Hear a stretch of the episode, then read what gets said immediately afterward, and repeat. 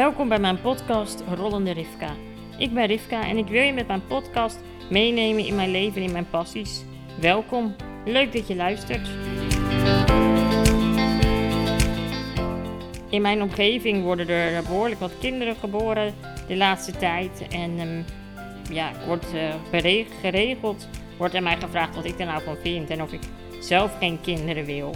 Dus uh, leek me zo'n mooi onderwerp uh, om te bespreken in deze podcast. Dus daar gaan we het vandaag over hebben. Hoe rolde afgelopen week? Ja, ik moet dit onderwerp toch heel even bespreken. Want uh, de katheter is vervangen voor het eerst. Ik heb het natuurlijk schandalig gedragen daar in dat, uh, in dat ziekenhuis. Want um, ja, het viel eigenlijk allemaal hartstikke mee. Um, alleen uh, de arts had hem zo ijverig naar binnen geduwd dat hij zeg maar aan de onderkant eruit kwam. Dus, nou ja, hij zat in de blaas, zullen we maar zeggen. Um, dus ik ben heel blij dat het nu afgerond is. En gelukkig kan ik weer uh, twee weken, nee niet twee weken, twaalf weken ermee door. Dus hoef ik me er de komende tien weken, nou ja, elf, totaal niet druk om te maken. En op het brief staat dus dat ik hem 27 december moet vervangen. Dan hebben we gewoon kerst gehad, mensen. Dus over 12 weken is kerst al geweest. Nou ja, de tijd tikt door en uh, daarom uh, gaan we nu verder met. Uh,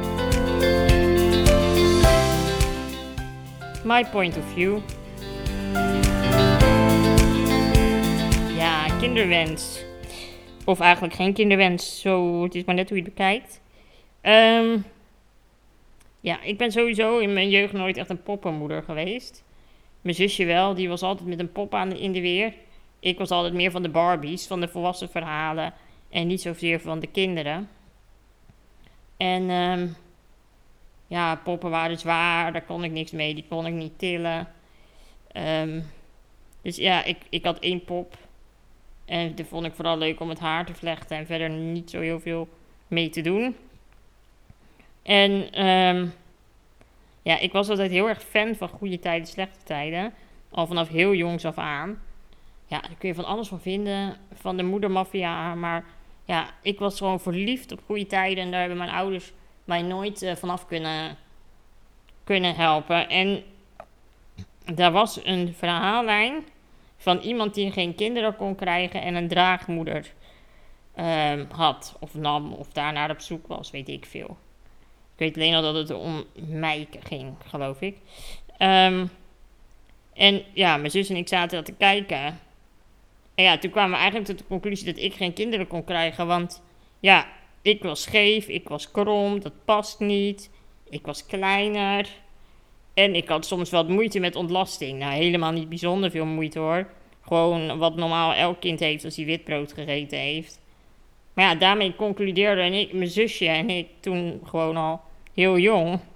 Ja, als je ook niet kan poepen af en toe. Ja, hoe moet er dan een kind uit? Dus toen zei mijn zus, nou dan word ik jouw draagmoeder en hebben dat opgelost. Nou, en zo hebben wij dat als kinderen toen ooit besproken. En daarmee was voor iedereen, nou, dat was allemaal helder, dat was allemaal helemaal logisch, dat was voor mij logisch.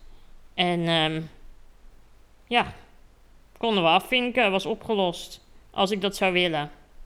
Nou ja, toen uh, in mijn omgeving, toen ik in de twintig was, waren er wel eens mensen met een spierziekte die kinderen kregen. En ja, toen ben ik er natuurlijk ook over gaan nadenken van ja, wat betekent dat voor mij? Wat wil ik? Wat wil ik niet?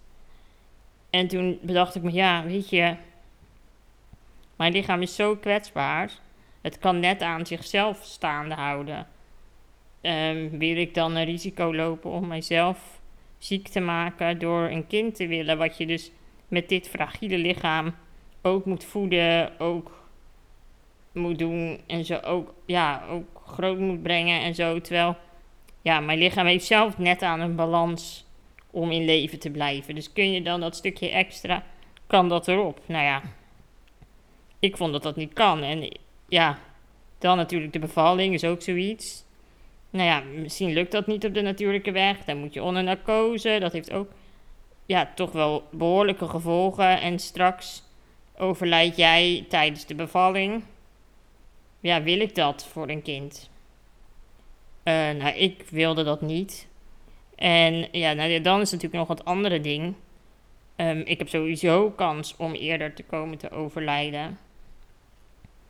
Wil ik dat mijn kind dat meemaakt, zeg maar.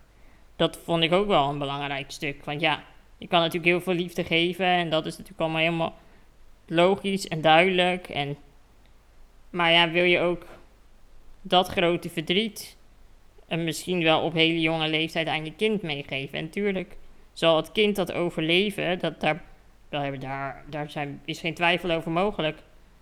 Maar wil ik dat mijn kind gunnen? Of gun ik dat mijn kind?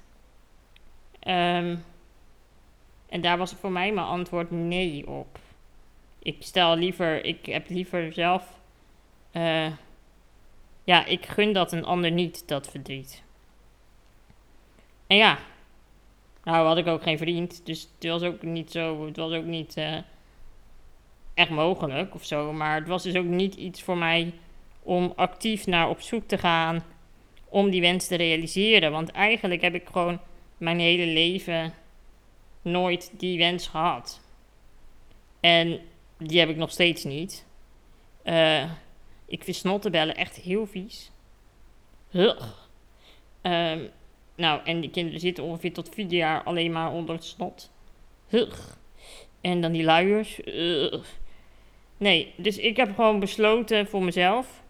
Nou ja, besloten, dat klinkt alsof je het vooral in je hoofd doet en niet met je hart. Maar eigenlijk zit ik daarin gewoon volledig op één lijn. Um, er is bij mij helemaal niks wat denkt, ik had ook moeder willen zijn. Of wat dan ook. Ik ben er overigens wel van overtuigd dat ik een zeer goede moeder zou zijn. Ja, ze had lekker makkelijk praten aan de buiten, aan de, vanaf de zijkant.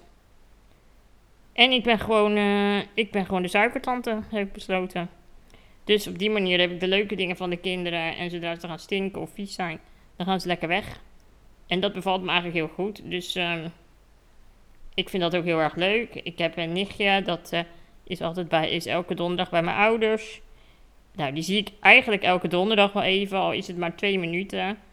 En uh, mijn naam sprak ze voor het eerst uit. Jongens, even een momentje is dit. Ben ik nog steeds trots op? Tuurlijk ben ik er trots op. Want ze brult ongeveer door de hele wijk Rivka de halve dag. Ja, dat is toch fantastisch. En uh, dat moet je natuurlijk een beetje voeden, een beetje gek maken. Dat is natuurlijk hartstikke leuk. En ja, uh, ik heb altijd veel speelgoed in huis ik vind dat gewoon leuk. Ik vind het ook fijn als mijn vrienden zich welkom voelen, ook met hun kinderen. En ik vind het leuk om op de zijlijn daar een onderdeel van uit te maken. En ik vind het ook heel leuk als ze, ze weer weggaan. Kinderverjaardag heb ik wel een hekel aan, maar ik denk dat bijna iedereen daar een hekel aan heeft. Maar ja, je moet soms ook een beetje geven. Dus ja, ga je toch maar even heen voor het gebak. Dat is dan wel weer lekker, dat compenseert het weer een beetje.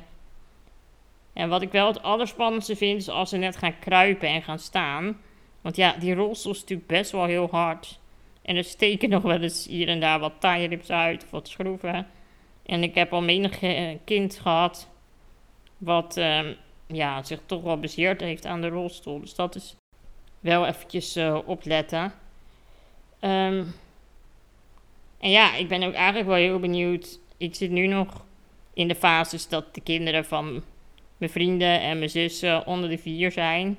En wat als ze ouder worden en zo, hoe ontwikkelt zich dat? Ja, daar ben ik wel gewoon heel erg benieuwd naar hoe die relatie zich kan ontwikkelen. Maar ik heb zelf ook altijd een goede relatie gehad met ooms en tantes. Ik vond dat zelf heel erg leuk. En um, ja, ik denk ook wel dat uh, mijn nichtje gewoon bij mij kan gaan komen logeren zodra ze zichzelf kan aankleden en zo. En ik hoop gewoon dat de band zo is met, um, met haar en met de neefjes en nichtjes die nog mogelijk zullen gaan komen, dat dat, dat, dat soort dingen kunnen. En uh, ik heb natuurlijk ook mijn nichtje, mijn zus en de rest van de familie meegenomen naar Disney. Met mijn verjaardag toen ik 35 werd. Ja, dat is gewoon heel erg mooi om dat soort momenten met elkaar te beleven. En daar uh, op terug te kunnen vallen en daarmee over te praten. En ja, ik vind, ik vind het wel heel erg leuk om op die manier herinneringen met elkaar te maken en daar ook ja, soms wat in te faciliteren. En ja, ik, ik wil op die manier. eh, speel ik een rol in het leven van de kinderen, denk ik, om mij heen. En eh, zonder dat ik echt zelf de behoefte heb dat ik daarin in iets mis voor mezelf. En ik denk dat dat heel fijn is, want het lijkt me heel erg lastig als je in mijn positie zit en je hebt wel heel erg sterk die wens. ehm, maar ik zie vooral gewoon heel veel problemen in het krijgen van een kind voor mijzelf in plaats van oplossingen. En omdat dat gevoel eigenlijk gewoon heel erg overeenkomt met wat ik denk en vind, ja, is het voor mij dus helemaal niet zo'n, eigenlijk helemaal geen issue. En ja, geniet ik dus ook van het feit dat mijn vrienden zwanger zijn en, en dat soort dingen. En ik, moet wel, ik moest wel heel erg wennen, moet ik zeggen, dat het op een gegeven moment best wel veel over de kinderen ging. Ehm, en niet meer zo over onze gesprekken van vroeger. Maar ja, daar moet je ook een beetje een weg in vinden. Je moet ook een beetje leren hoe dat gaat werken. En dat geldt natuurlijk eigenlijk voor, voor gezonde mensen net zo. Als al de kinderen worden geboren. Ja, op een gegeven moment is het ook wel gewoon leuk om elkaar nog eens te zien zonder kind. Dat vind ik wel oprecht. eh, dat probeer ik ook wel. Dat probeer ik wel heel actief. Niet omdat ik de kinderen niet wil zien, helemaal niet. Maar als je met de kinderen zit, gaat het toch wel veel over de kinderen. Of kijken. En ze vragen aandacht zo. En dat is helemaal prima. Eh, maar ik vind het ook wel gewoon gezellig om met mijn zus af en toe even een bakje te doen. Zonder dat mijn nichtje daar eh, de boventoon voert. En ik denk dat dat ook prima is. En dat dat er ook gewoon mag zijn. En dat het helemaal goed is. Dus ja, ehm, mijn zus is gevraagd als voogd. Voor mijn nichtje, ik niet. Maar ik ben suikertante, dus ik heb ook geëist dat ik op bepaalde gebieden vetorecht heb. Nou ja, we moeten nog maar gaan, uitzien, gaan, gaan zien of dat ook zo, eh, zo werkt. ik vind van wel. Want ik ben suikertante, dus ja, dat is ook een functie. En een hele belangrijke. Dus ehm, nou ja, ik ga weer eens op zoek naar welk nieuwe Playmobil setje ik kan gaan kopen. Want het is toch het allerleukst als je ergens naartoe kunt waar gewoon leuk speelgoed is. Dus ehm, ja, zo geef ik vorm aan die manier in mijn leven. En eh, ja, ik ben daar heel erg blij mee. Nou, dit was dan weer deze aflevering van Roland de Rivka. Bedankt voor het luisteren en vergeet je niet te abonneren. Als je vragen of suggesties hebt, neem contact met mij op. En tot de volgende keer.